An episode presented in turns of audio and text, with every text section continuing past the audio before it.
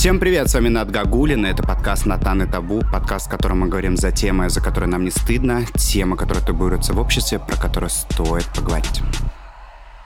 Сегодня у меня в гостях психолог, системно-семейный терапевт Юлия Дердо. Ее вы знаете из выпуска «Я люблю абьюзера». Юля, привет. Привет.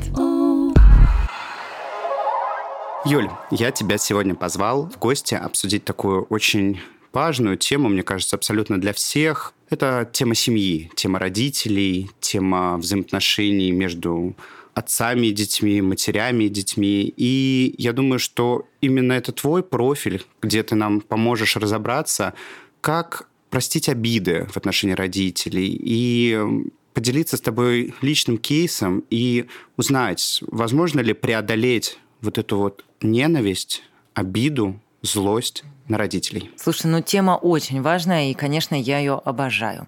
Ну, во-первых, конечно, это моя профессиональная тема, я семейный терапевт.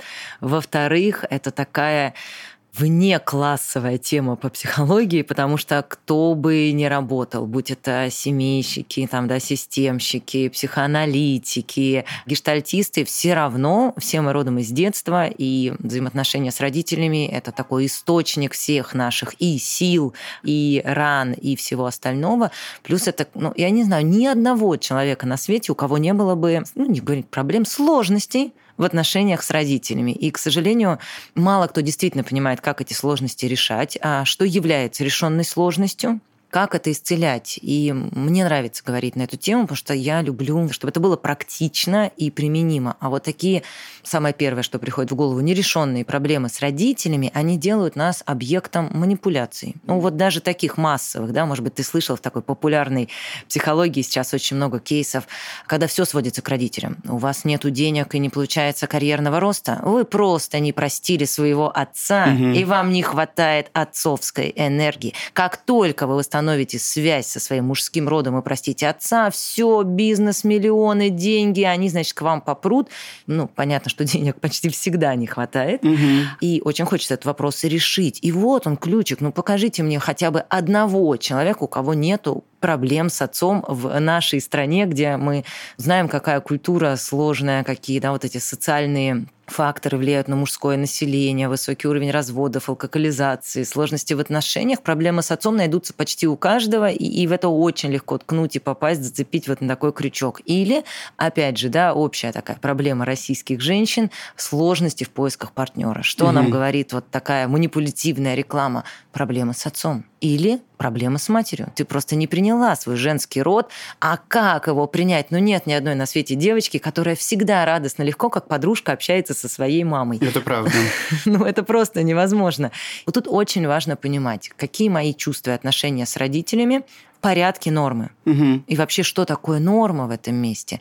Как оценивать действительно какие-то болезненные состояния и, и вообще, то есть даже у меня нет цели этим эфиром а, всех исцелить, угу. но хотя бы какой-то ясности, понимания дать, чтобы мы не становились вот таким объектом манипуляции и не думали, что все, если я до сих пор помню, как мама меня ставила в угол, не будет у меня хорошего мужа, все, если я до сих пор обижена, что папа забыл про мой день рождения, значит, не видать мне денег, а, мужчин и более того, да, вот эти идеи о том, что если мальчик из разведенной семьи, значит, да, за него замуж лучше не выходить никаким мужем он не будет. Если девочка из неполной семьи, ты с ней проблему хлебнешь. Ну, вот это все из разряда мифологии. Я не могу сказать, что это совсем не так, там, ну, есть какие-то предпосылки, а, какая-то очень отстраненная доля правды, но это все настолько обобщено, настолько драматизировано и приносит... Такие некие шаблоны, да? Да, и преподносится нам как вот... Э, ну, я это в этом вижу такую какую-то маркетинговую манипуляцию. Чтобы что? Чтобы продать. Это правда, да, точно. Ну как? Ну как? Ну чтобы что? Пока ты не решишь проблемы с родителями, а, ничего у тебя в жизни не будет. А мы все хотим, чтобы у нас в жизни что-то было. И дальше, а проблемы с родителями, они ведь... Э, у всех, мне кажется. Они у всех, и их никогда нельзя решить э, до конца.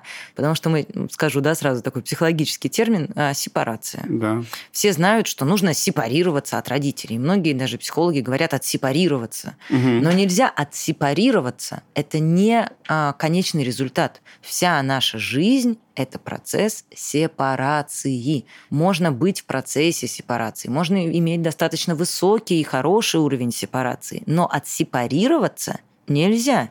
Ну, его нельзя завершить. Это как процесс взросления. Я бы даже заменила скорее вот этим словом. Вот нельзя просто сказать, все, я повзрослел. Сколько бы тебе лет не было, даже если за 90, ведь взросление, если телесное взросление... Пожизненный процесс. Завершено, мы осмысливаем для себя что-то, мы находим новые идеи, мы становимся глубже, мудрее. Нельзя сказать, вот повзрослей можно взрослеть. Хотя очень часто слышу эту фразу, когда же ты наконец-то повзрослеешь, когда ты наконец-то поумнеешь. Это очень частые фразы и вбросы, которые ты слышишь, э, и послания от своей семьи. И вот будучи я сейчас уже взрослым, мне вот сколько, 29 лет, и все равно тебя догоняет мысль о том, ну вот когда я вырасту. Да, да, да, да. Много шуток на эту тему, что когда я был маленьким, я думала, почему взрослые просто не решат все проблемы. Сейчас мне 35, и я смотрю и понимаю, взрослых нет. Я уже этот взрослый. Что ж, ну а тема нашего выпуска будет сегодня звучать так. Я ненавижу свою мать.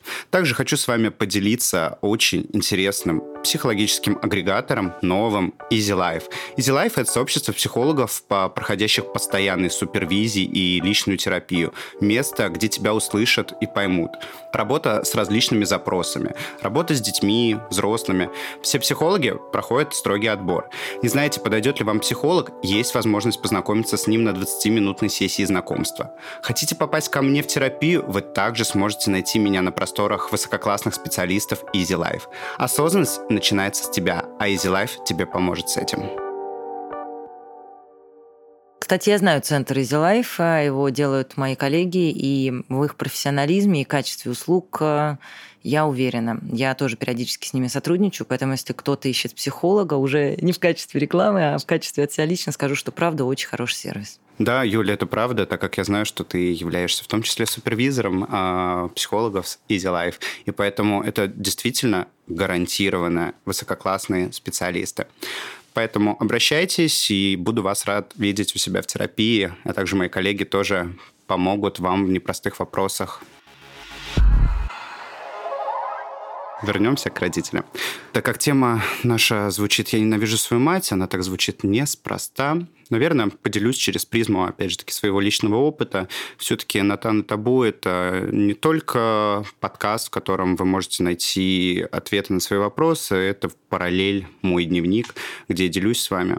Расскажу тебе историю, что мама меня воспитывала одна, мама, бабушка, и, собственно, все свое детство я ощущал очень много запретов. Мы жили достаточно небогато. Меня мама родила очень рано, в 17 лет. 17 лет – это просто юная девочка, даже девушка. Ее трудно назвать сейчас 17-летнего человека. То это первый курс или даже еще до этого школьный выпускной, поступление в ВУЗ и, и первый курс, который я не помню. Какие дети, да?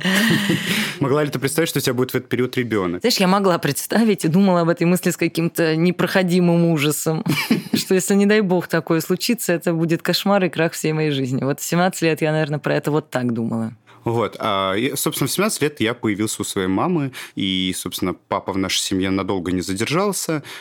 Мама занималась тем, что, ну, занимается в 17 лет, там, гуляла, развлекалась, общалась с друзьями. Мной, по большей части, занималась бабушка. Моя бабушка все время мне говорила, смотри, какая у тебя безалаберная мать, постоянно где-то шляется. И когда моя мама там приходила домой, у них постоянно были скандалы, и моя мама такая меня к себе притягивала такая, я тебя так люблю, сыночек, так тебя люблю. А в момент, когда она злилась, она меня, собственно, отталкивала от себя. Но это вот э, так и сформировался мой тревожный тип привязанности. Да, хотел сказать, ты описываешь такую классику, да, да? вот такой да. тревожного такого родителя. Вот, собственно, в какой-то, когда мне было около 10 лет, бабушки не стало, вот она умерла, и моя мама и мой дядя они как два беспомощных каких-то котенка были, потому что моя бабушка все брала на себя, готовка, оплата квартиры, все-все-все такая женщина-герой, и, собственно, содержала меня, маму, дядю. Ну, такая гиперфункциональная. Да, да, и, соответственно, когда она выпала, да, из этой функции, угу. все посыпались. Как-то я как будто бы был предоставлен сам себе. На фоне этого у моей матери появилось там определенное заболевание, называется рассеянный склероз, не знаю, знакомая Ой, она тебе или нет. И, конечно, очень жалко, такой очень тяжелая и неизлечимая. Я, честно говоря, в таком юном возрасте, 27 ей, получается, Да, было на тот момент. Э, если, дорогие слушатели, вы не знаете, что такое э, заболевание рассеянный склероз, это когда собственная иммунная система угу. поражает нервную систему. На почве этого у нее была расшатана эта нервная система, и она закатывала постоянно какие-то истерики, какие-то скандалы. Вот это вот ко мне от меня, оно усиливалось, да, с возрастом. А я как раз находился в раннем пубертате, да, сколько мне там, 10 Слушай, ну лет я было. прямо слушаю твою историю, мне кажется, она не для подкаста, она просто для какого-то драматического фильма. Правда, я очень тебе сочувствую.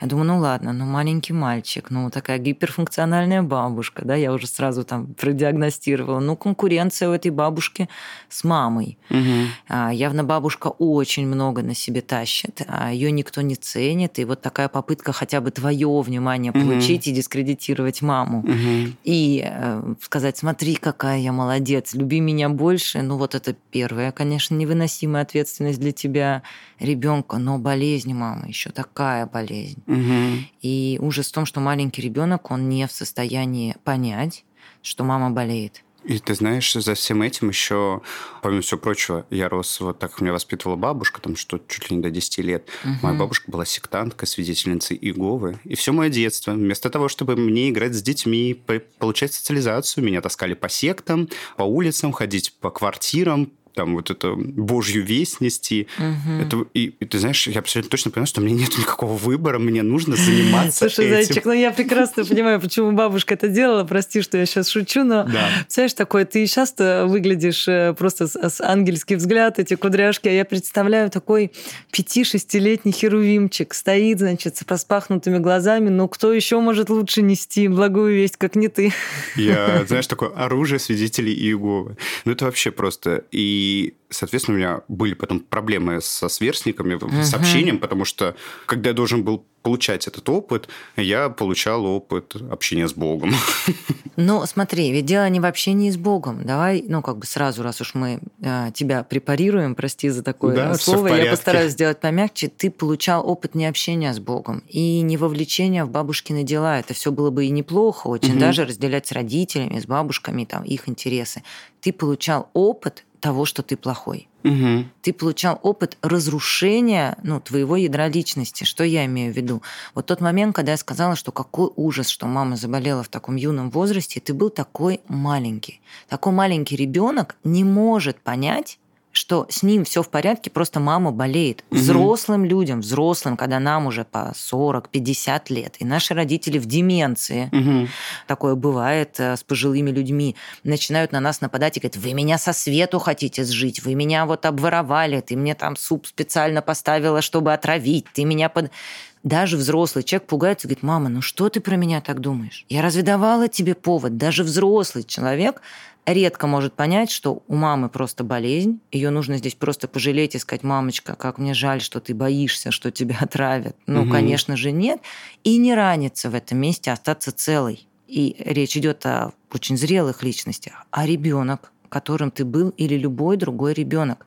А, в этом ужас а, как это вот этого ругания детей. Вот детей нельзя ругать вообще от угу. слова совсем никак. Сейчас наверняка будет вопрос, как их тогда воспитывать, как их защищать, да. спасать. Ну, может быть, тебя посыпется. А, хочешь, мы отдельно про это поговорим, иначе сейчас просто нам угу. ни на что не хватит времени. Все-таки давай про родителей.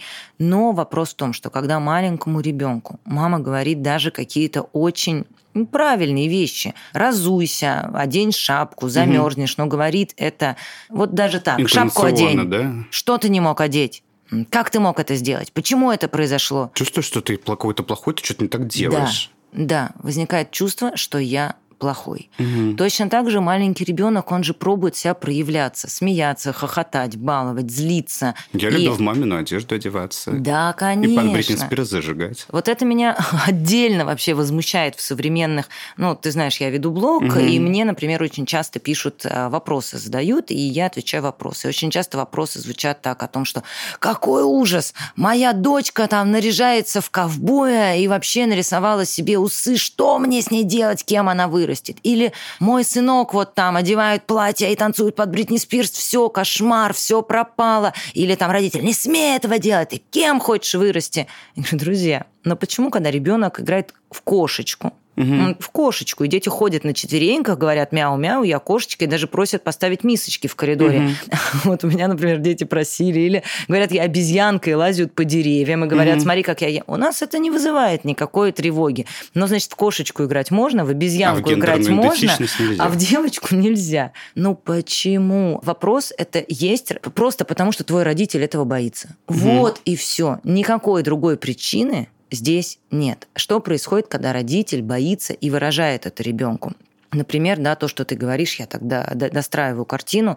Религиозная бабушка. Угу. Религиозная бабушка – это точно бабушка, которая хочет воспитать ребенка там добрым, любящим, э, воспитанным, соблюдающим правила. И, например, такой мальчик, проявляющий агрессию, да, что-то швырнувший в угол. Как ты мог? Угу. Это же нетерпимость. Ты что? Что про себя ребенок понимает? Злиться нельзя, выражать себя нельзя.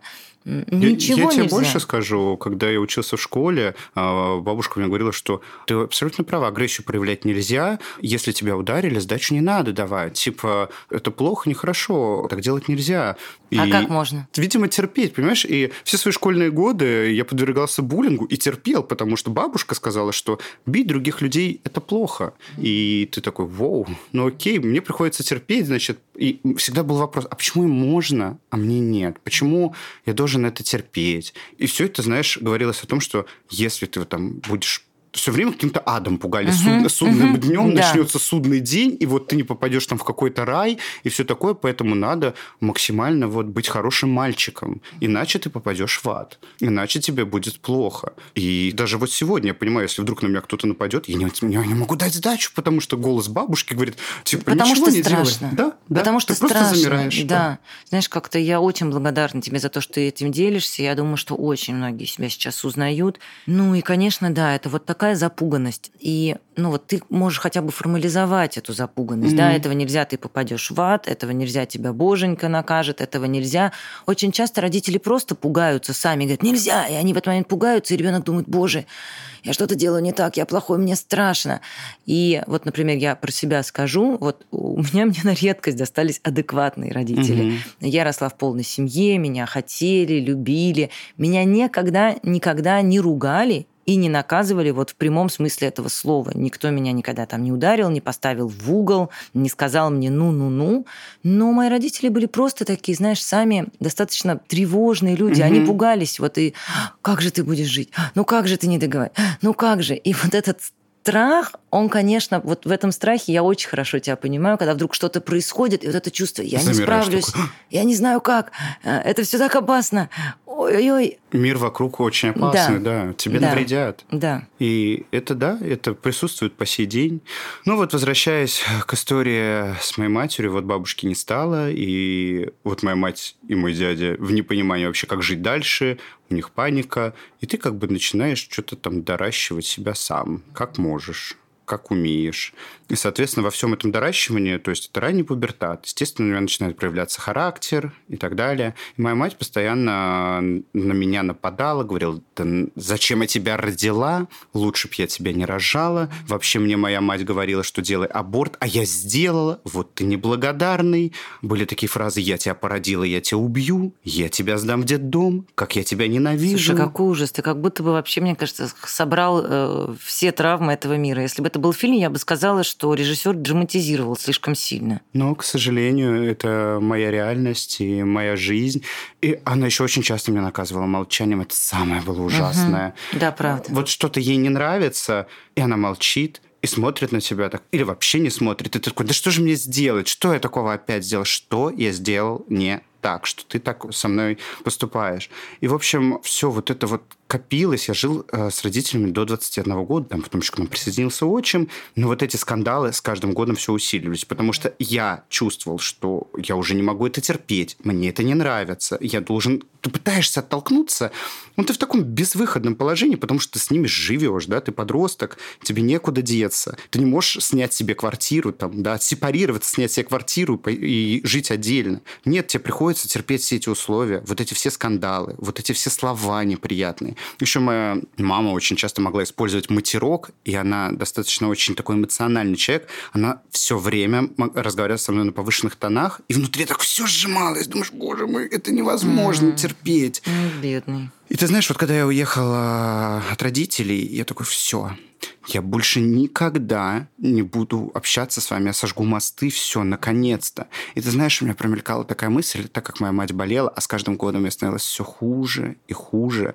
Помимо всего прочего, она могла выходить, вот, допустим, я гуляю с какими-то друзьями на улице, и она могла выходить на улицу, там, не знаю, я что-то сделал не так дома, или уроки, или еще что-то. Это вот она могла выходить, куча детей, я с ними играю, и начинала на меня орать публично при всех детях, могла схватить меня вот так вот за капюшон и трясти, толкать домой. И ты такой, типа, это было невыносимо, тебе было стыдно. стыдно. Стыд такой, что смотрят другие родители, другие дети, как Ну, потому что в этот момент ты и так себя чувствуешь плохим, и все видят, что ты плохой. А ведь стыд это и есть чувство, вот что заметили, какой я плохой. Да. Стыду угу. нужны свидетели, и это так закреплялось. И ты такой, да боже. А потом как раз, когда ее заболевание начало усиливаться, она могла идти с работы, насколько ты, ну вот угу. ты как моя коллега знаешь, как проявляется это заболевание, ее немножко мотало из стороны в сторону, угу. когда она шла, потому что нарушается координация. Угу. И ко мне подходили люди, там какие-то дети, родители там этих детей, какие-нибудь соседи.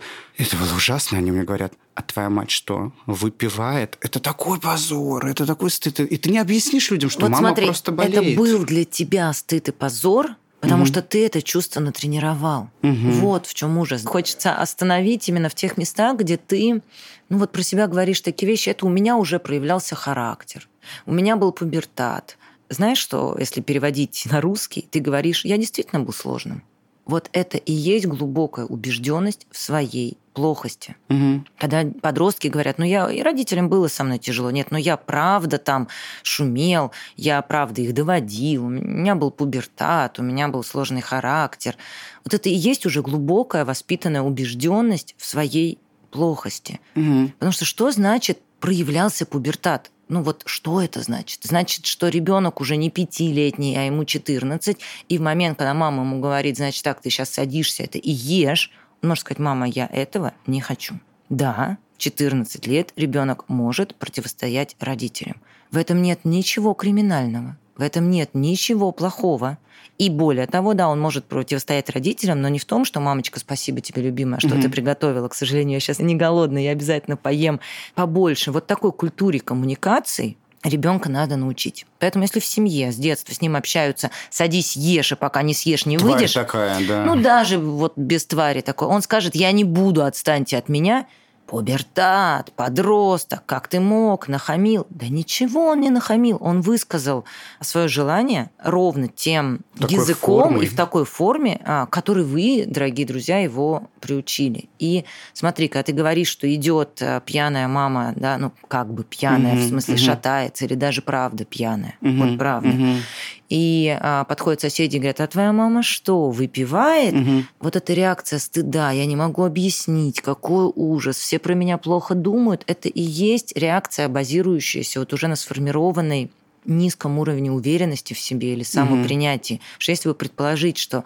в этот момент такую фразу сказали абсолютно зрелому, уверенному себе человеку, он бы сказал, что, ну, даже если бы мама правда пила, он бы сказал, вы знаете, я правда сам из-за этого ужасно переживаю. Угу. Ему сказали, ну да, да, вот беда-то какая. Он сказал, ну да, потому что он принимал бы это не как чувство собственной плохости. Понимаешь? Ты думаешь, да? Я, я, я, а я как будто думал, что это вот все про меня, у меня плохая семья, вообще вот мне так не повезло, и меня жалеют, и мне тоже стыдно. И, в общем, это все, вот, я говорю, вот эти соседские разговоры, вот эта истеричная моя мать с этой болезнью, которая развивается, которая разрушает. И это еще настолько невозможно смотреть, как твой любимый человек, да, твоя мама, да. ее сжирает болезнь, и от этого становится просто невыносимо больно, невыносимо плохо, а еще это это подкрепляется тем, что она тебя давит, давит, давит. Слушай, ну, конечно, досталось тебе, взрослому человеку это трудно вынести, невыносимо взрослому. Нам, когда я говорю, мы уже сами взрослые, пожилые, когда нам 40, 50, 60, и наши родители, соответственно, там за 80, 90 начинают стареть, и это, это очень тяжелая нагрузка. А нагрузка для ребенка, который еще не оставил надежду дополучить мамину любовь. Угу. У него еще вот эта потребность не закрыта, что сейчас я вырос вырасту, она меня оценит и заметит, а она как бы растворяется в небытие, и, и правда, тебе досталось и горе, Правда. и стыда. Ты еще знаешь, что самое ужасное, а, что постоянно она говорила мне о том, что, знаешь, вот, ну, это классическая классика, конечно, сейчас будет прозвучит из, из моих уст, что а вот другой ребенок вообще-то лучше, чем ты. Вот у моей подруги сын делает для нее то, то, а ты, ты такой неблагодарный. Или там, а вот у моей подруги дочь уже пять красных дипломов. Ты такой, да что ж такое? И тебе как будто бы надо что-то, вот, будучи уже взрослым, надо как будто бы доказывать своей матери, что я вообще-то хороший ребенок, я вообще-то тоже могу, у меня тоже красный диплом по клинической психологии. И вот когда сейчас там, условно, я вот получил красный диплом по клинической психологии, я об этом говорю, и он такой говорит, сынок, ты такой молодец, я так тобой горжусь, а ты просто не веришь, и тебе не хочется, ну, как бы ты такой, о, нет. Ты не, не веришь. В этом есть очень большая беда или проблема mm-hmm. вот такого, когда ну, там, ребенок бьется, мать меня сейчас оценит, сейчас меня мать оценит, вот сейчас наконец-то она меня похвалит. Это вот такая мысль в голове. Mm-hmm. Под этой мыслью на самом деле другое. У меня очень болит вот там рана в душе, Угу. и сейчас мне полегчает.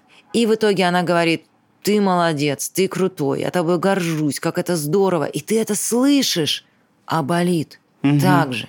Вот Мгм. болит так же, и большая ну, проблема в том, что туда, в прошлое, эти слова не доходят. А, Это ровно, когда вот эта идея, что только этот человек, в который я влюбилась, сделает меня счастливым, ну, два-три там, месяца, полгода любовь, влюбленность проходит, и начинается ненависть к этому человеку, потому что, ну, а болит. Мгм. Ну, болит, ты что не исцеляешь? Ну, это правда большая беда, что если что-то рано, вот она там, Мгм. Ее там надо и лечить. Вставать на свою сторону, заниматься вот этим самопринятием, да, вот по сути там тебе работать со стыдом, с гореванием, с гореванием того, что вот этой любви другой мамы не будет, заниматься вот, ну, вот этим исцелением, и вот это принесет облегчение, а вовсе не мамина похвала сегодня. Это может быть приятно, Мгм. но это как бы недостаточно. Вот это Да? ощущение неудовлетворенности остается. Да? Не то чтобы не верю, а ну, маловато. Да, да. Ты знаешь, тут даже и обратная история. А, Я вот, благо, да, там работаю со своим психоаналитиком и открыто веду для себя диалог в подкасте. Это такой для Мгм. меня тоже тоже такой открытый психоанализ для других, чтобы другие могли тоже найти себя в этом и как-то поддержать и понять, что они не одиноки в этом. Но вот я помню, до того, как у меня начался личный анализ да, с моим психотерапевтом, когда я уже уехал от родителей, когда у меня уже были и возможности, и я куда-то ездил путешествовать, и вот я стал таким классным, несмотря ни на что. Я помню, в какой-то момент я собрал всю волю в кулак и высказал своей матери, как я ее ненавижу, как мне было больно, как мне было неприятно, как она меня обидела. На что она сказала, я этого не помню, такого не было. Ты помнишь только плохое. Естественно, она разрыдалась потом. И мне стало еще хуже. Я думал, если я все выскажу ей, какая она плохая и как мне было больно, то тогда мне полегчает. Я как будто бы отомщу ей, но стало только хуже. И я не сделал хорошо себе, я не сделал хорошо ей. Я как будто усугубил все это. И когда ты думаешь, то, что это поможет, да, дорогие Мгм. слушатели, если вы думаете, что это поможет, ни хрена это не помогает. Слушай, ну ты очень важная тема. Я вот даже сейчас себе а, фиксирую, чтобы дослушать твою историю и пройтись по этим пунктам, как все-таки быть как все-таки делать, чтобы полегчало. Тем более, что по большому счету, ну, ты правда следовал советам вот той самой популярной психологии. Вот, ощути свою злость, разверни ее, выскажи обидчику, выстрой свои границы. Да нет, ты прав. Вот от таких действий становится только хуже. Это правда становится хуже, и ты такой думаешь, где, где, где освобождение от этого? Да, поэтому я хочу дослушать твою историю, и мы прям пройдемся по пунктам и все-таки поговорим о том, а, как быть, как быть. Как быть? Ну, собственно, да, когда все я это высказал, она плачет, она ничего не помнит, такого не было. Говорю, да как ты это не помнишь? Как ты это не помнишь, если вот мне было тут плохо, тут плохо, ты мне говорила, что ты меня сдашь в детдом, ты мне говорила, что лучше бы я тебя не рожала, лучше бы, не знаю, я сделала аборт, и вообще, я тебя породила, я тебя убью. Как ты, говорю, не помнишь этих слов? Как ты не помнишь, как ты на меня кричала? Как ты не помнишь вот эти истерики, которые ты мне закатывал? Как ты не помнишь того, что ты меня стыдила при других детях? И я просто... Ты помнишь только плохое. Ничего хорошего ты не помнишь. Я говорю, а ничего и хорошего это и не было. Я понимаю, что, наверное, проще запоминается плохое, чем хорошее. Но, тем не менее, я понял, что легче мне от этого не стало. Ну, смотри, легче не стало, потому что на самом деле ты не хотел высказать просто злость и сделать ей плохо. Ты хотел контакта. А по большому счету контакта-то не получилось. Если как и раньше этого контакта не было, то ты высказал злость, а она также отмахнулась и сказала, ой, я сам во всем виноват, не то помнишь. Оп, и снова ты виноват, э, накричал. Ну, то есть ты как бы просто еще раз отыграл тот же самый сценарий, угу. где ты какой-то плохой ребенок накричал на маму, да еще и с памятью у тебя проблема. И контакта не произошло. Тут э, мало высказать родителям что-то. Очень важно чтобы произошел контакт в этом месте, чтобы угу. они сказали искренне, слушай, прости, пожалуйста, но правда мы во многом были неправы. Мы тебя очень любили, очень ждали. Да, где-то там, не знаю, терялись, не смогли, не умели, ребенок что значит не умели, вы меня покалечили. Да, прости. Но опять же, понимаешь, для того, чтобы сказать это прости, нужно уметь принимать свои ошибки человек, который умеет принимать свои ошибки, это так звучит, прими свою ошибку. Не все умеют принять свою ошибку, это не сидеть, блин, я при ошибку, как я мог, я искалечил единственного ребенка, что я за тварь, это не провалиться в вину. Принять свою ошибку – это иметь внутреннюю устойчивость к своим ограничениям. Угу. Вот к своим ограничениям, когда я люблю себя, и мне нравится смотреть на себя в зеркало, это же не значит, что я идеальная. Угу. У меня там, не знаю, не очень там нос, рот, э, волосы не так лежат. Я прекрасно понимаю, что там я старею, и вот это, вот это уже по-другому не будет. Я вижу свои ограничения и все равно с удовольствием на это смотрю. Я Принимаю могу выдержать, себя, да? выдержать свои ограничения. Знаете, что я думаю, что, о, я такая красотка, каких больше нет. Ну нет, это такое, это как раз наоборот. Я так уязвима, что мне нужно раздувать свой эго как мыльный пузырь, соревноваться и быть красоткой, чтобы себя mm-hmm. похвалить. Нет, я могу признать, что где-то есть мои ограничения, это неприятно. Если я это неприятно выдерживаю, то вот меня это не ранит, я смотрю на себя с удовольствием. Я к чему привела этот пример? Если у меня есть здоровая самооценка, мне кто-то говорит, ты была не права, мама, и ты покалечила своего ребенка, я ему сказать, что мне это правда больно. Это, ну, это тяжело слышать, это неприятно признавать, но я могу выдержать эти неприятные эмоции, да, принять это и угу. тогда сказать, слушай, прости. Судя по тому, что описываешь твоей мамы, это вот такой, ну, комок собственной боли, угу. комок собственных нервов. Постоянно, да, вот то, что ты пересказываешь, что она делала с тобой, но тут же звучит, что мама делала с ней то же самое. Ее дискредитировали не перед чужими людьми, ее дискредитировали перед собственным ребенком.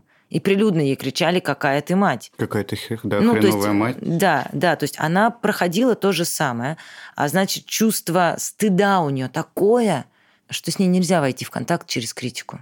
То есть человек переполненный стыдом, да, у нас у всех есть вот эти внутренние контейнеры. Если там ее бабушка стыдила, а ее точно бабушка стыдила. То есть ну, ее вот, мама, да? Да, ее мама. У нее этот контейнер стыда полный. И любая следующая претензия, да, как бы человек, он говорит, все, я не могу. То есть человек, который никогда не ошибается, когда всегда прав, которому слова не скажи не надо быть психологом, чтобы понимать, что просто контейнер принятия да, вот этого негатива, он просто переполнен. Его точно стыдили, винили и наказывали. И поэтому в будущем он просто не способен делать выводы из своих ошибок, потому что заметить и признать ошибку он не может. Там все настолько залито негативными чувствами, что он в режиме отрицания. Это не я, меня подвели, мне не позвонили, мне не сказали, у тебя ложная память, что ты наговариваешь. Угу. Ты не помнишь, да? Ты, ты не помнишь. помнишь ничего хорошего. Да. А ведь столько хорошего всего было. Ты думаешь, где? Где это хорошее? И каждый раз он говорит, такого не было. Думаешь, да как не было? Я весь пропитан вот, это, вот, вот этим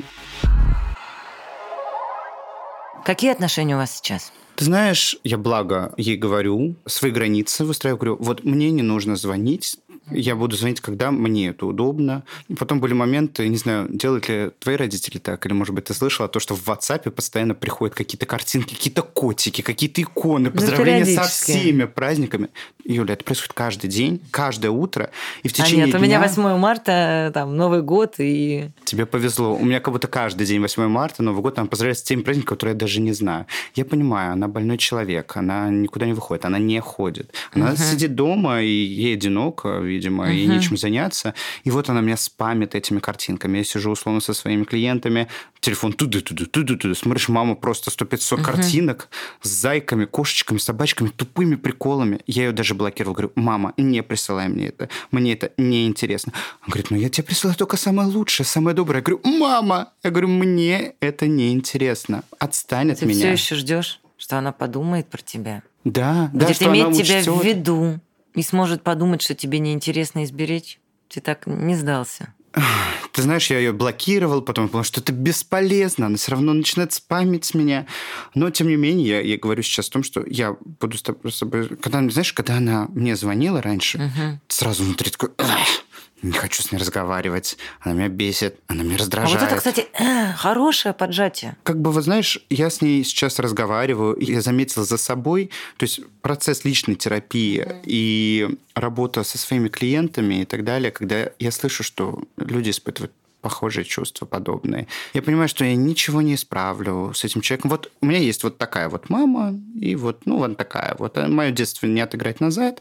И как бы я не хочется произносить это слово, но, коль уж мы открыто говорим, я терпимо к ней Мгм. отношусь. Я стараюсь э, не вовлекаться. Конечно, у меня во время разговоров, она когда начинает Мгм. повышать голос, у меня опять все внутри сжимается. Ты Такой, о боже, я говорю, мама, не кричи, мама, не Мгм. ругайся матом, мама, это Мгм. неприятно.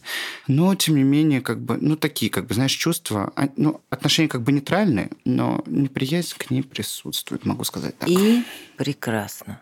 Почему я говорю слово прекрасно? Потому что давайте начнем с того, что я обещала. Что такое диагностика хороших отношениях с родителями? И вот то, что ты сейчас описал, это очень здоровое отношение с родителями, которое М. ты говоришь, я терпимо к ней отношусь. Первое, чего мы все ожидаем, мы все ожидаем вот этой сказочки, вот эта рекламная картинка, когда там молодой «Сок, человек, да, типа того, или девушка там валивается куда-то, я не знаю, перед Рождеством, или вот такой новогодний сочельник в дом с подарками, там встречают два таких пожилых а, седовласых бабушка, которые кидаются, обнимаются, и дальше они сидят, пьют этот чай какой-нибудь рекламный, и по душам разговаривают. И мы все, все пропитаны этими картинками, нам кажется, что хорошие отношения с родителями – это вот это. Когда я всегда ее рада видеть, это же моя мама. Когда мне всегда легко с ней общаться, это же моя мама. Когда мы с ней как подружки, и когда мы часами сидим и говорим по душам, и мы от себя этого ждем, и мы для себя этого хотим. В реальности мы приезжаем, и мама либо занята, варит борщ, говорит, там разуйся, тапки оставь, я только что здесь помыла. Ну, как бы, либо она занята, либо она начинает причитать, что ты так долго не приезжала, либо кормит меня, либо с собой. И это не так, как я хотела. Все, у меня не идеально. Мама, почему ты не такая? Почему тебя так сложно любить? Начинаются конфликты и так далее. Первое, что мне хочется всем сказать, что родственные, близкие отношения в первую очередь можно описать вот этим словом, как ты сказал, терпение. Это терпение, вот такая или терпимость, я терпимо к ним отношусь, я выдерживаю своих родственников. Это обратная сторона любви. Любовь – это не когда ты сияешь, светишься радостью, кидаешься на человека и облизываешь его с ног до головы, испытывая Мгм. при этом щенячий восторг. Любовь – это осознанный выбор оставаться в контакте и быть рядом с этим человеком даже в тот момент, когда тебе тяжело. Поэтому то, что я хочу сказать тебе, то, что ты делаешь по отношению к своей маме, и то, что ты с таким стеснением говоришь, я терпимо к ней отношусь, и есть настоящая любовь. Мгм. Любовь взрослого человека, который понимает, что мир не идеален. Мы не будем с мамой подружками. Я не буду сидеть у нее на коленочках, как в детстве, она меня будет гладить по голове и слушать все мои истории. Так не будет. Поэтому первое, что помогает нам строить отношения с родителями, это вот прям понимать их неидеальность. Мгм. Более того, что очень часто конфликт с родителями случается именно потому, что мы все еще на эту идеальность рассчитываем. Мгм. Потому что мы все еще на эту идеальность рассчитываем. Как это происходит? Я еду к маме. У меня в голове идеалистическая картинка, что она наконец-то меня встретит и не спросит, когда ты замуж выйдешь, или когда ты семью заведешь. Что она меня встретит и спросит там, Юленька, а как твои дела? Или она, например, отвлечется от своей долбанной плиты, а просто со мной сядет поговорить и не будет говорить, сейчас я тебе еще пирожков, сейчас я тебе еще ватрушек, сейчас я тебе... То есть я еду с ожиданиями. Угу. С какими-то нереалистичными. Или просто, может быть, реалистичными. Я знаю свою маму, скорее всего, так не будет, но все-таки в кино-то вот как с подружкой. И вот у меня вот эта картинка в голове. Я ее жду. Я приезжаю, и мама там продолжает э, попой к, ко мне, а лицом к плите, говорит, сейчас подожди, я тут дотру, сейчас тут доделаю, сейчас там мне надо Петровичу перезвонить, а еще как соседка пришла, и опять все внимание не мне. Что я чувствую? Тебе неприятно, тебе обидно, тебе... Мне обидно, мне больно. И, кстати, мама Меня вообще не, не виновата. Это мои вот эти ожидания, что у нас наконец-то будут другие отношения. Когда мне больно, следом за болью какое чувство возникает? Следом за болью? Всегда. Второе. Обида, обида, злость. злость. Обида – одна из форм злости. Да? В этот момент я уже злюсь. И, конечно, эту злость выливаю на маму и говорю, мама, ты что, встретить меня не могла? Я что, так часто к тебе приезжаю? Ну, или любая фраза. Мама, зачем ты меня опять про замуж спрашиваешь? Мама, сколько можно? Угу. Я на нее кричу, потому что моя картинка, мое ожидание, что на самом рушится. деле рушится. Мне от этого больно. Боль приходит защитить злость, я ору на маму. Теперь внимание.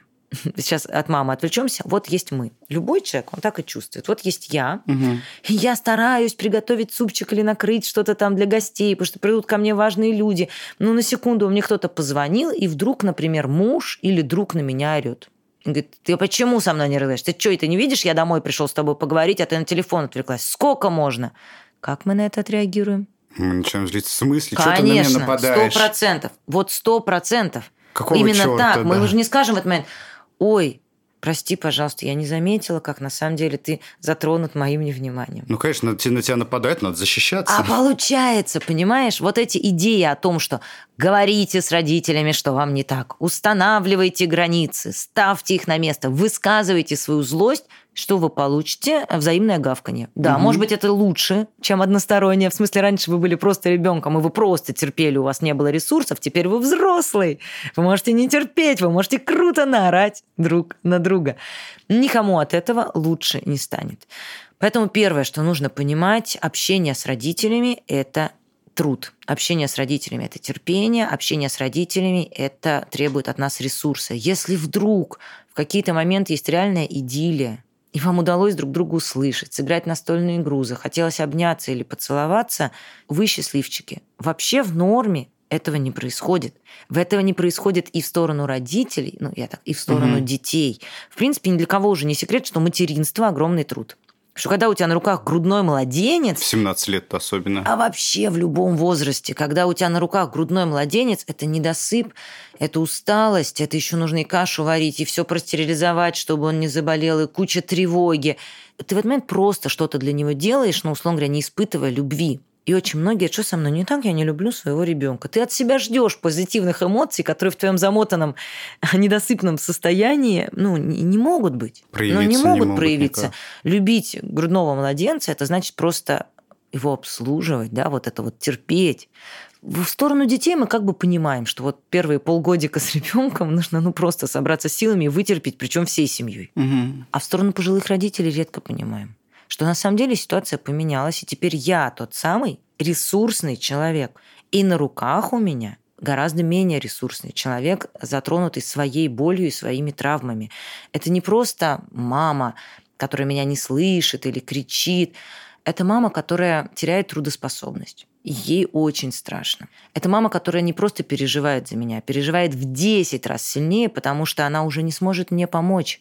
Если раньше она еще как-то могла перенести страх, что что-то случится с моим ребенком, ее обидят, но я пойду заступлюсь, я пойду за нее в школу договорюсь, но в крайнем случае там денег запихну я на платный. Если родители в возрасте, они беспомощны помочь своим детям. И поэтому, не дай бог, ребенок, который пожаловался и сказал, мам, меня уволили, или там парень или девушка бросили, о чем ты думаешь? Ну, как бы, да, почему классика. она орет? Она орет от собственного страха и беспомощности. И вот это нужно очень хорошо понимать. Приезжая в гости к родителям или звоня в гости к родителям, вот как ты сказал, у меня вот тут все поджимается, угу. и здорово, и здорово. Это вот тот самый вдох, который ну, нужно сделать, да. который нужно сделать ресурсному человеку для общения с менее ресурсным. Вот этот вдох нужно сделать маме, чтобы не наорать на ребенка, не наказать его, а спокойно искупать и оттереть кашу со стен. Вот этот вдох нужно сделать детям, чтобы спокойность спустить мимо ушей, вот эту тревогу мамину, ее наезды, ее сложности. И выдохнуть, сохранив контакт. Поэтому общаемся с родителями тогда, когда есть ресурс, делаем вот этот самый вдох, и если они нам звонят, и у нас все сжимается, это не значит, что мы родители не любим, мы плохие, нам нужно идти срочно на тренинг, как решить проблему с мамой. Это угу. вообще в пределах нормы.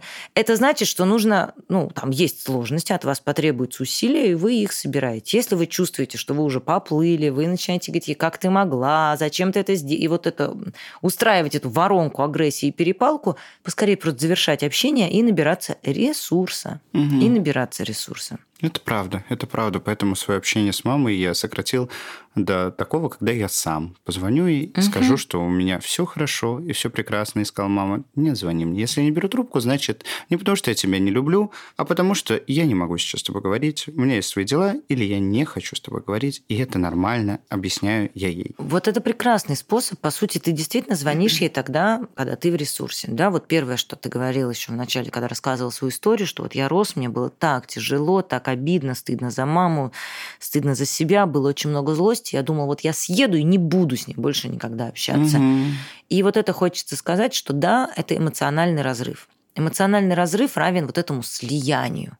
Слияние – это когда я живу с мамой, я не могу это бросить, я не могу отпустить. Я нуждаюсь в том, чтобы она меня признала. Я все делаю для нее, вокруг нее. Я там не занимаюсь своей жизнью, чтобы угу. мамочка одна не скучала. Я испытываю вину, если она там вдруг позвонила, я пропустил телефон.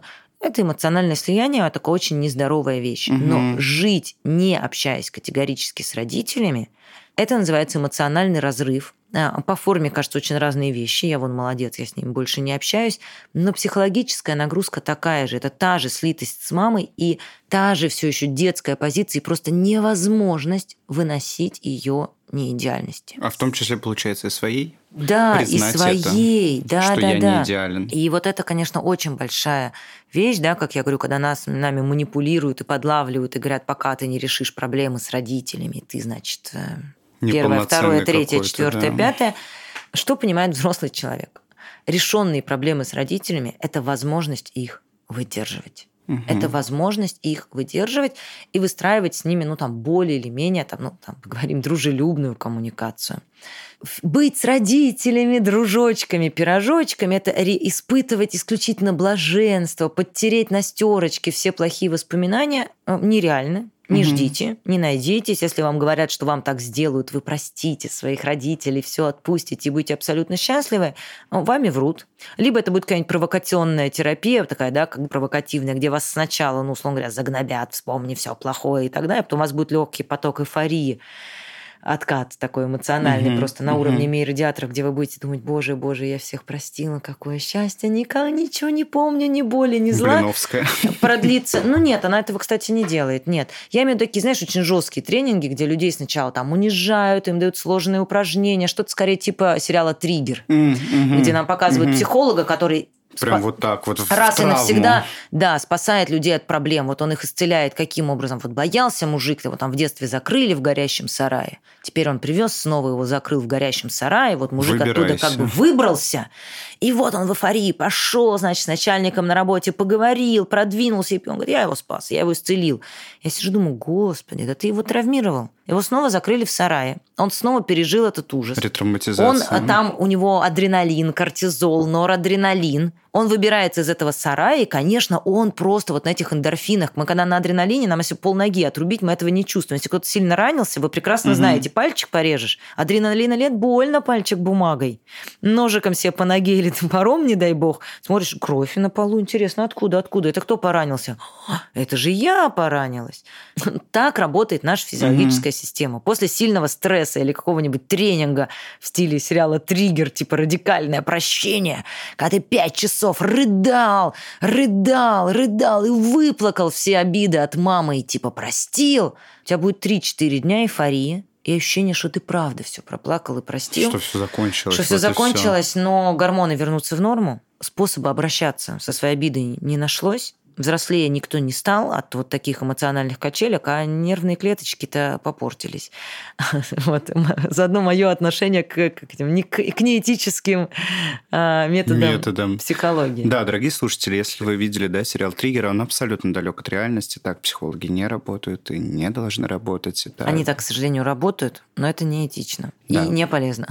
Поэтому, если вы ищете себе специалиста, который поможет вам и не будет ретравматизировать вашу же травму, проект Easy Life, а, сообщество психологов, которое поможет вам справиться, поможет решить вашу травму. Да, не так вот, как в сериале «Триггер», но тем не менее высококвалифицированные специалисты помогут вам разобраться со сложными, непонятными чувствами.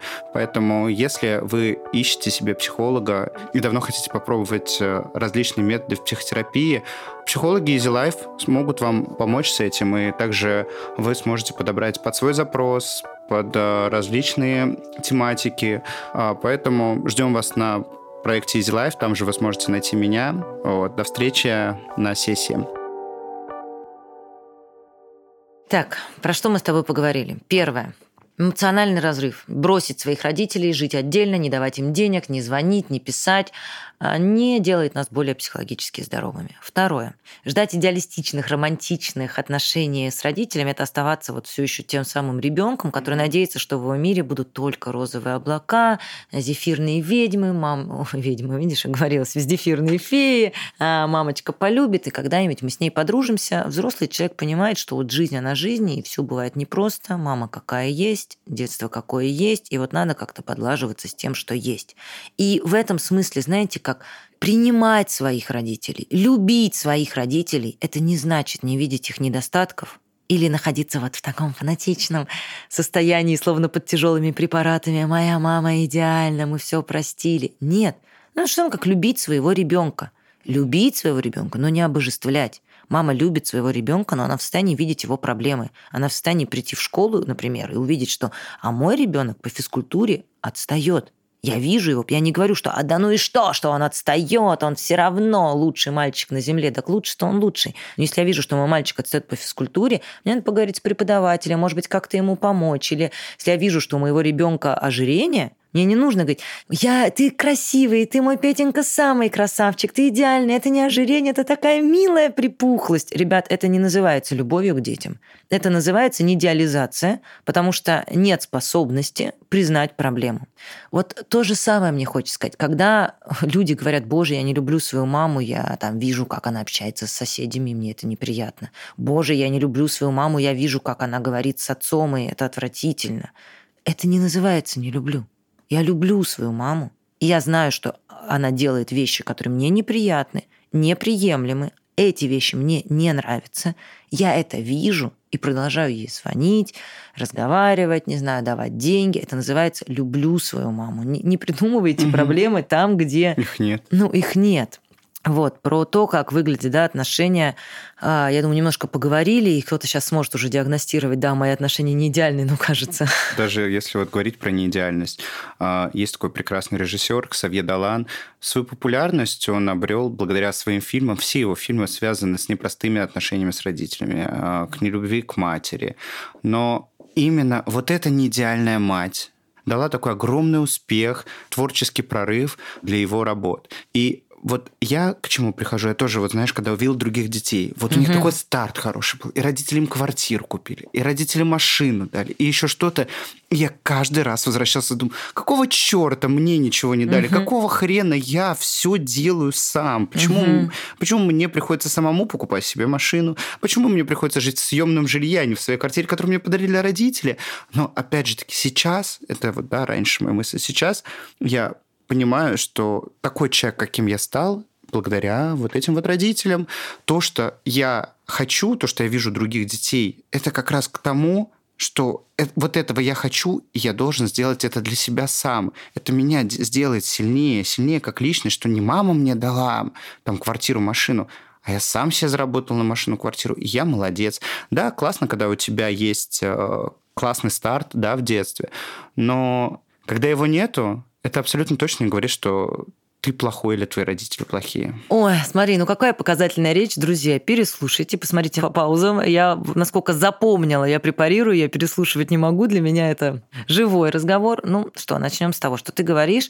Да, я вижу, как мне мало дали, как дали другим. Это вызывает у меня зависть. Угу. И по-хорошему, если бы ты сказал, я ужасно завидую, мне до сих пор жаль, что мне так мало дали. И бывает обидно, что вот и я понимаю, что вот ну да, вот так, и я с этим живу вот mm-hmm. я бы тебе пожал руку. Сказал, все, ты исцелен. А дальше ты начинаешь делать такие финты, когда ты говоришь, я вот завидую, а мне вот там... Ну, ты не сказал слово зависть, прости, это мое. Да, но я понимаю, что ты Ты зависть, говоришь, конечно. у меня были тяжелые чувства, почему им все дали, а мне не дали. И дальше ты говоришь, хоп, ты прям описываешь свою психологическую защиту. Как не прикасаться к боли, что мне не дали? Ведь это боль, и ее нужно прожить. А дальше ты прям показываешь. Психологическая защита номер раз, которая не дает мне прожить боль того, что мне не дали, а тебе не дали это больно, и ты имеешь право на эту боль. Ты имеешь право в этом месте грустить, сожалеть, ты имеешь право завидовать. И вот если бы ты вот это вот так прожил, ты говорил, да, мне не дали, и это правда очень грустно, и я до сих пор с этим живу. Не в смысле копаюсь с утра до ночи, а живу. И, да, может быть, каждый так. раз, когда до сих пор покупаю себе машину и квартиру, я не думаю, как здорово, что я сам купил. Я думаю, да, а родительскую квартиру мне бы тоже хотелось, например. Угу. Это было бы честно по отношению к себе. Но вот ты говоришь, ну, психологическая защита номер раз. Называется обесценить. Обесценить. Да ладно, что не дали. А зато, смотри, какая гиперкомпенсация. Зато я сам. А я вот тут смогу. И я стокому научился. Вот не зря меня вот тогда били. Ну, зато вон, как я теперь быстро бегаю. Это психологическая защита, а, чтобы не признавать, что то, что было травмой, на самом деле травмой. Вот это вот слова «зато» меня били в детстве, ничего, я вырос нормальным человеком, это есть невозможность принять и до сих пор прикоснуться к тому, насколько мне было больно тогда, когда меня били.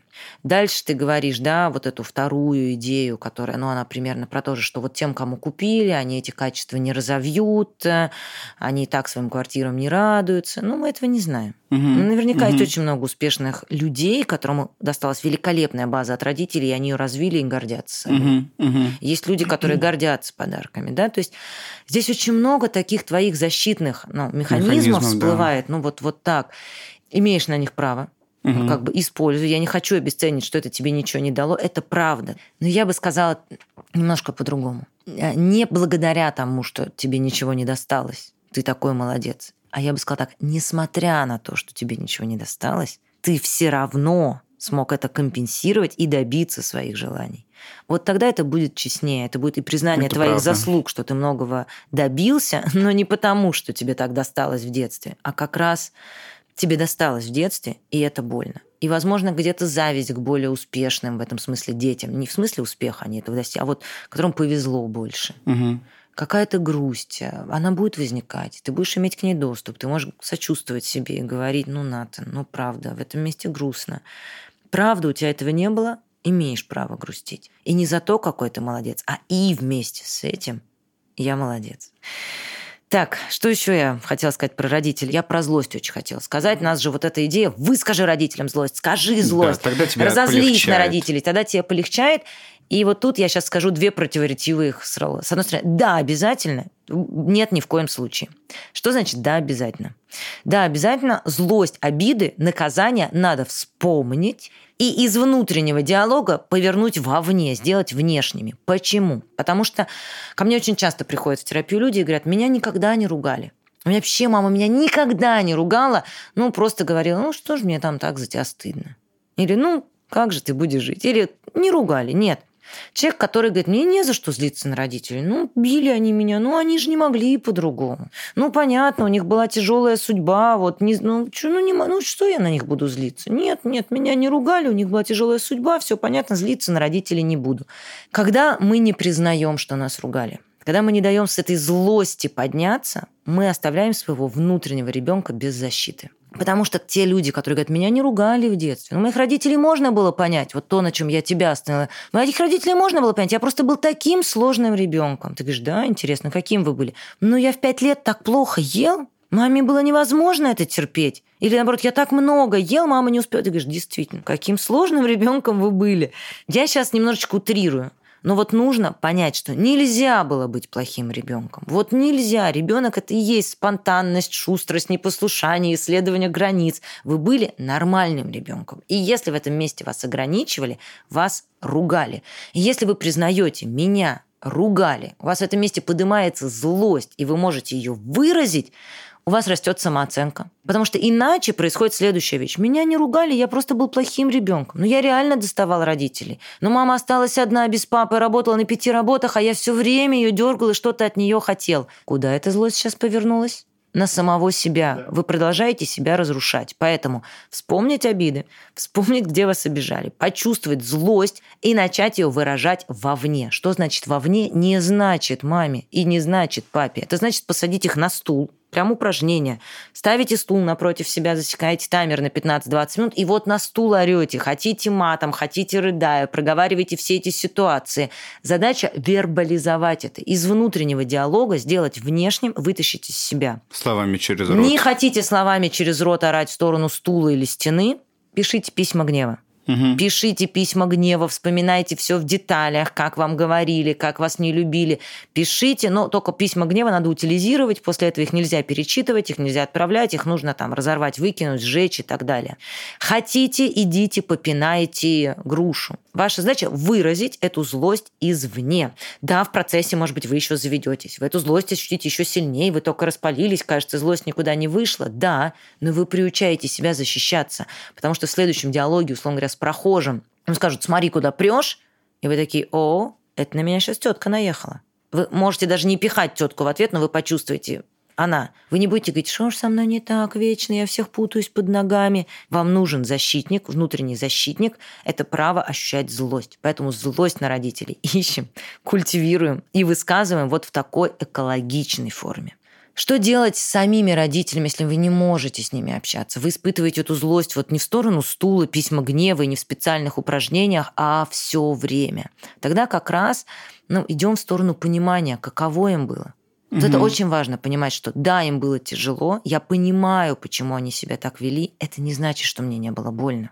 Но вот здесь находится та самая золотая середина, где я понимаю, что бы с ними не было, ко мне это не имеет отношения. Со мной так не имели права. Угу. Но в то же время, когда я понимаю, почему они это делали, каково было это им, я понимаю, что этот негатив не в мой адрес направлен, ну а жизнь такая, да, в сторону их жизни, неудовлетворенности, их страха. И я уже так не ранюсь. И если подводить итог, то настоящее взросление, высший уровень сепарации, хотя мы знаем, что она никогда не заканчивается, это такая стадия, да, ну сейчас если пройдемся, угу. то первая там сепарация, уровень сепарации, это сепарация физическая, отползти от мамы и там доходить до стульчика, уже брать что-то самостоятельно. Следующий уровень сепарации – это эмоциональное. Выдерживать без мамы там, в школе, в пионерском лагере, уметь себя успокоить, утешить, если мамы нету рядом. Следующий уровень сепарации – это ценностное, разрешать себе жить не так, как хотят родителями, да, выбирать другие ценности, друзей, строить свои какие-то ожидания и не чувствовать вину, что я там не продолжатель рода. Следующий уровень сепарации – это конфликтное, это уметь вот как раз выдерживать родителей, принять вот эту конфликтность и ну, оставаться не раненым. А следующая стадия сепарации – это такое взросление, когда, ну, как бы я сказала, усыновление родителей. Когда уже я понимаю, что я взрослый, вот я взрослый, все.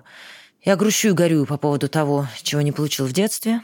Признаю, что я никогда это не получил. Смотрю на родителей, как на живых людей. Не как на ту мать, которая меня когда-нибудь оценит, а вот на ту мать, которая уже вот так. И делаю вот те самые усилия. Ну, мамочка, ну, спасибо, что напекла мне столько пирожков. Ты знаешь, я сейчас не голодная, обязательно съем их попозже. И вот это общение с мамой, как с ребенком, это в некотором смысле высшая степень собственной взрослости прекрасно завершение этой темы. Если вы испытываете сложности с родителями, не прошли этапы сепарации, психологическая платформа Easy Life – прекрасная возможность найти специалиста, который поможет вам с этими непростыми и сложными чувствами. Также на платформе вы сможете найти меня и попасть ко мне на сессию. Так что увидимся на платформе Easy Life. Осознанность начинается с тебя, а в этом тебе поможет Easy Life. Что ж, сегодня мы разобрали достаточно непростую тему. Для меня было действительно очень много открытий. И, Юль, как-то из одних твоих выпусков, э, твоих вебинаров, э, и работы с тобой, супервизией, я услышал очень главную для себя фразу, что за жизнь расплатиться нельзя. И абсолютно точно мне дало понимание, что я ничего не должен своим родителям.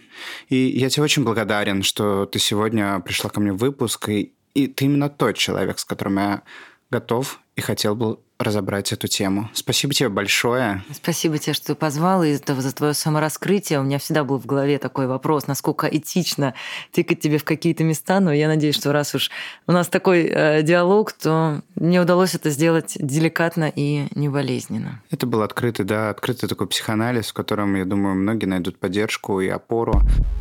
Что ж, с вами была Юлия Дердо и Над Гагулин. Увидимся с вами в следующем выпуске. Юль, спасибо тебе большое, что пришла ко мне в подкаст. Я всегда рада, зови. Также вы можете заказывать наш фирменный мерч. Если вам очень понравился наш выпуск, э, в конце в описании вы сможете сделать свой донат. Спасибо, что вы с нами, что слушаете нас. Увидимся в следующем выпуске. Пока.